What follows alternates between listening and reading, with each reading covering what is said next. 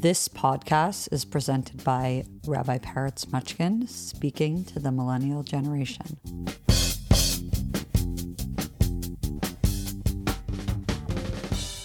Hello, everyone. Welcome to the Rabbi Peretz podcast. There are two main elements of life that give us focus into the type of person we are and to the way the environment and surroundings that we have affect us. And those are the intellect and the emotions. The intellect is fed by information, it's met by creativity, and when you fuse the information you have with the creative reinforcement that you possess, you find your unique ability to be attracted to different types of wisdom, storytelling, narratives.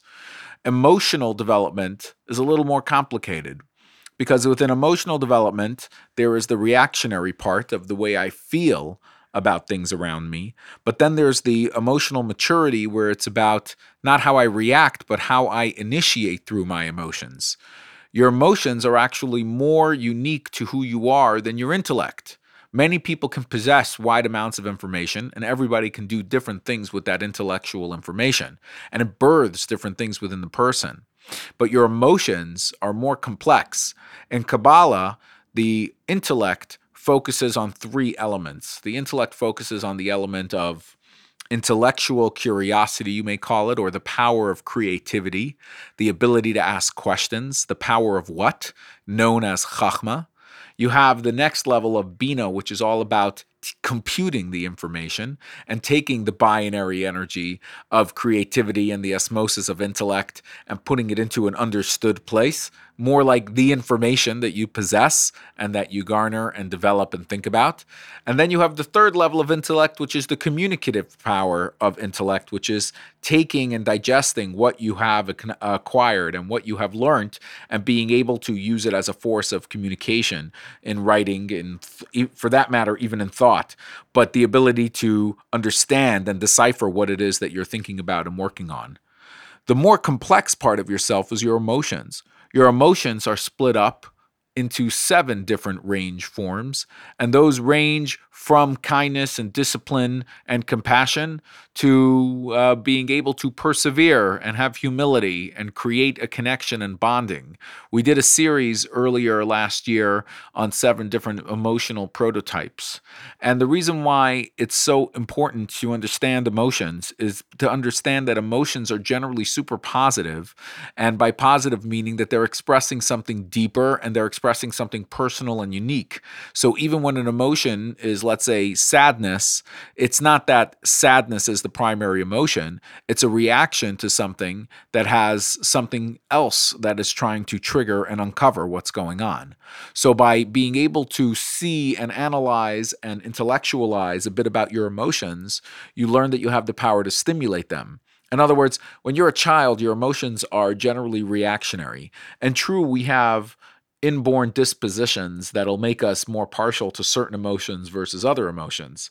But being an adult is learning how to take control of your emotions and becoming the CEO, you might say, of your emotional output. Simply having emotional maturity is the biggest part of adult life. So much of our tradition is revolved around the intellect, the Torah, the stories, the lessons, and all the beautiful things around the intellectual capacity. And that is because it's within intellect that we tap into the concept of the design of the universe or purpose, or being able to tap into the little pieces of divine and soul energy around us. But when you really dig deep and you find out that the soul and godliness operate more on an emotional level than they do on an intellectual level, then you need to have intelligent design to your emotions, or in other words, what we're calling emotional maturity, being able to stimulate your emotions and develop them. The engagement of intellect in Judaism is called Torah. It's all about learning and about sitting and learning. So, so much of Judaism is revolved around teaching and learning. However, what's less understood, and you might even say that art is somewhat lost, is the emotional maturity side of Judaism, and that is all in the category of prayer. In fact, I hesitate to use the word prayer because it often brings up and connotates the lower level of prayer, which is all about asking for things or pleading for things or yearning for a different scenario and again, things. But prayer is not just about asking for things. That is certainly the lowest level of prayer. And truthfully, we do believe that God can intervene into the force of nature and bring about redemption to those that are lost or to situations that seem futile. But at the same time, that is not really what prayer is for. Prayer has a much deeper and more relevant understanding. And it's not just about meditation or going within. The primary form of, of prayer is to have emotional maturity and to have an outlook on the world that allows you to have this emotional maturity. So, the concept of prayer in Jewish tradition, in the form that we have it, is basically related to the Second Temple as we shifted from a sacrifice based, centered form of worship to a practical form of worship, which include your personal narrative within the relevant concepts of the world. So let's let, let me try to break that down for you a little bit. So basically, in the temple they had sacrifices. Now the the concept of sacrifices a little bit misunderstood. I'm not going to sit here judging your understanding of sacrifices, but sacrifices were about the ability to feed the community through your own worship. It wasn't about burning an animal or sacrificing an animal. It was about the idea that in Jewish tradition, we don't take any blood from animals. And the reason we don't consume blood is related to God saying so, but also to blood is vitality. It represents the physical animation of soul. And we don't consume soul. We're not gods that we consume others, let alone blood. So blood is something something that we don't consume at any level. And when you eat meat, you have to salt the animal in a really rigorous way in order that there shouldn't be any residue of blood whatsoever. So in the temple, they would, of course, salt the meat, but it was eventually all the meat from the animal, most of it was given away to charity. So, but the idea of sacrifice has an incredibly interesting origin. In the first line in the book of sacrifices, Vayikra, Leviticus known in English, the first line is when a person sacrifices of himself. When describing the concept of sacrifice, it's all about a sacrifice from yourself. And this is really where Judaism is highlighted in its own way. The word Jew means selfless, and you can include that with a form of surrender and gratitude as it comes together. So, being Jewish and having sacrifices in the temple meant coming to the temple is about finding where in life I can give of myself, but more importantly, find that selfless flow within me. And when I find that selfless flow within me, that's emulating the divine. That's being able to see myself as a conduit for goodness and the ability to have growth around me in this world. So when the transfer of temple to the real world. It wasn't that we lost the temple, it's we lost the platform of where to have a place for this emotional maturity, to have the introspection of being selfless so we can emulate the purpose of existence, which is to have this human connection and flow and uncovering divine through this incredibly relevant modern world, no matter what stages it takes on. So the primary tool to achieve that then was sacrifices. Today is what we call prayer. So maybe you haven't felt that when you come to your synagogue or you come to prayer, and maybe your parents haven't, and therefore you didn't grow up with it, or even your grandparents were already done with it, and therefore they haven't connected with it. But when you see that there is an actual part of Judaism, and not just a small part, but a large part of Judaism that deals with emotional maturity, now it changes the name of the game. Now, the real reason why tefillah or this kind of or korban these concepts of closeness and emotional maturity and prayer are so central to judaism is because the world is all about making space between you and the divine. That's really what this world is about. In other words it's about relationships. And relationships require an incredible dose of rehabilitation because as two things come together to uncover the unique oneness between them in their couplehood and in relationships and in friendships it requires an incredible amount of emotional maturity to make the space for one another.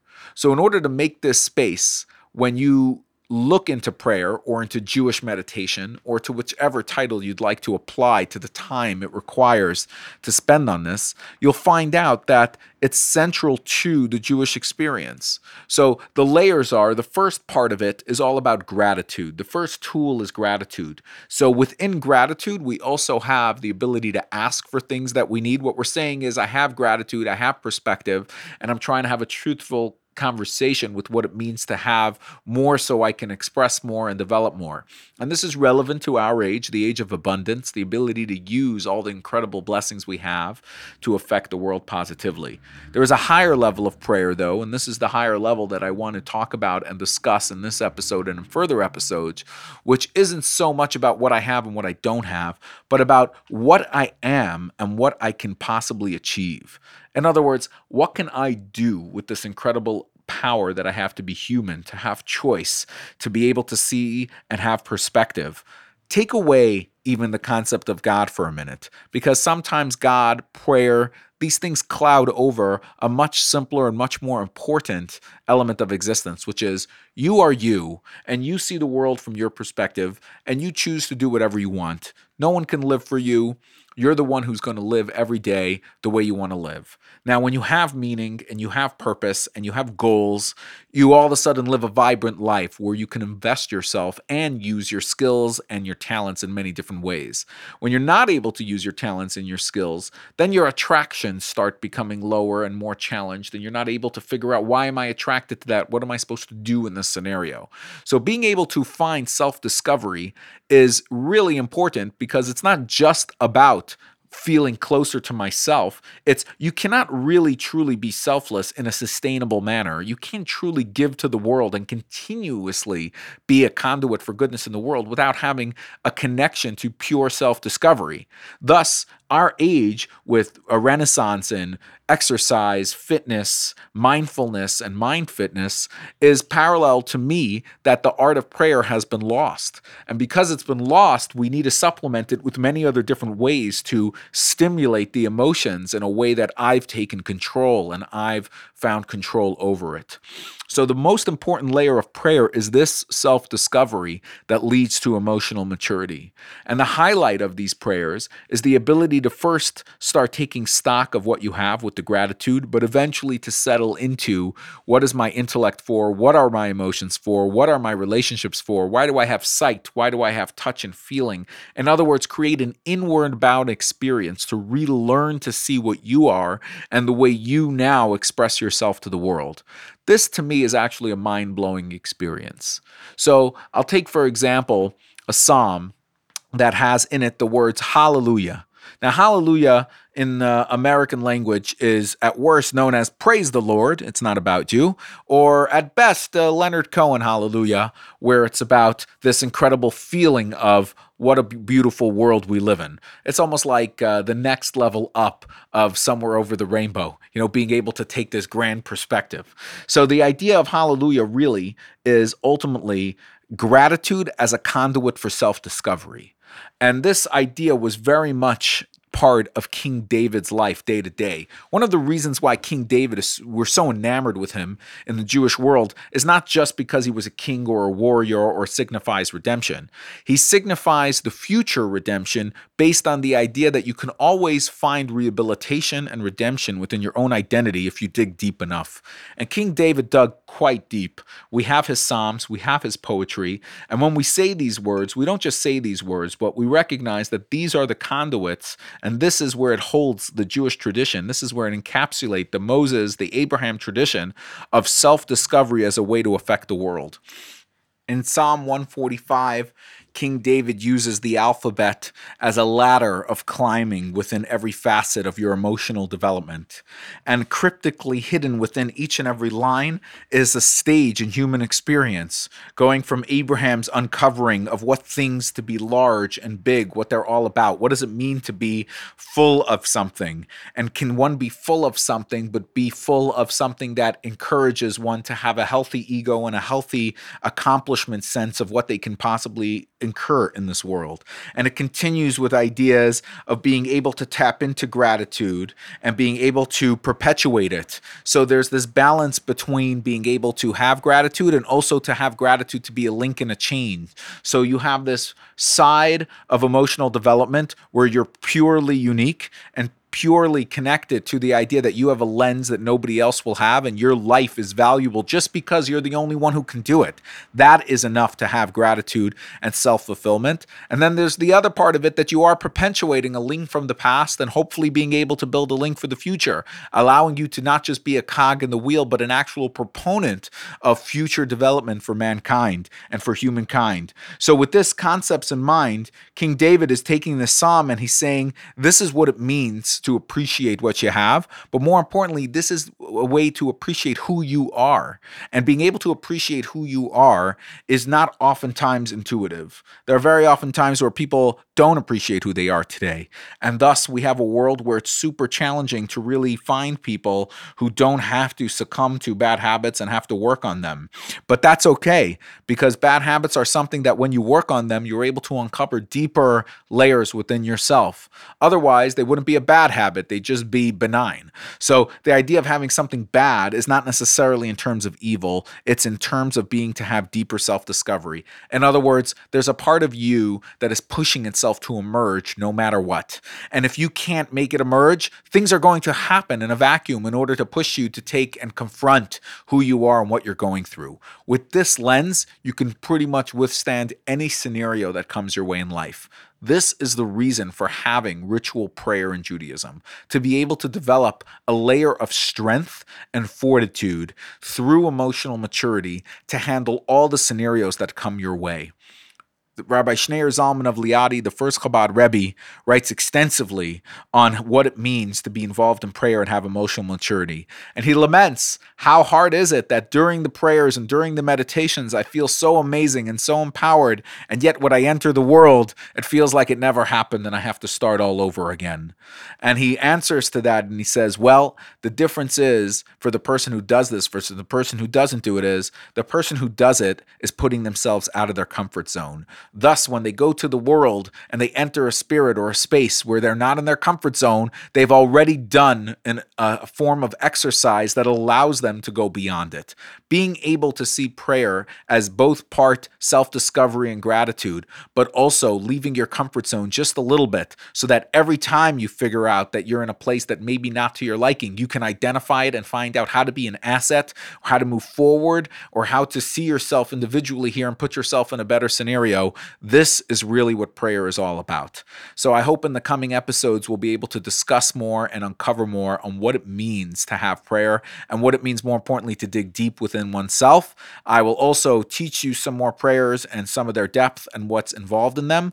If you have any specific prayers or questions that you have, welcome to reach out to me on Instagram at Rabbi Peretz. Otherwise, email me word at rabbiperetz.com. I'd love for you to drop us a rating on Apple, and I really appreciate you tuning in. Have an incredible rest of your week.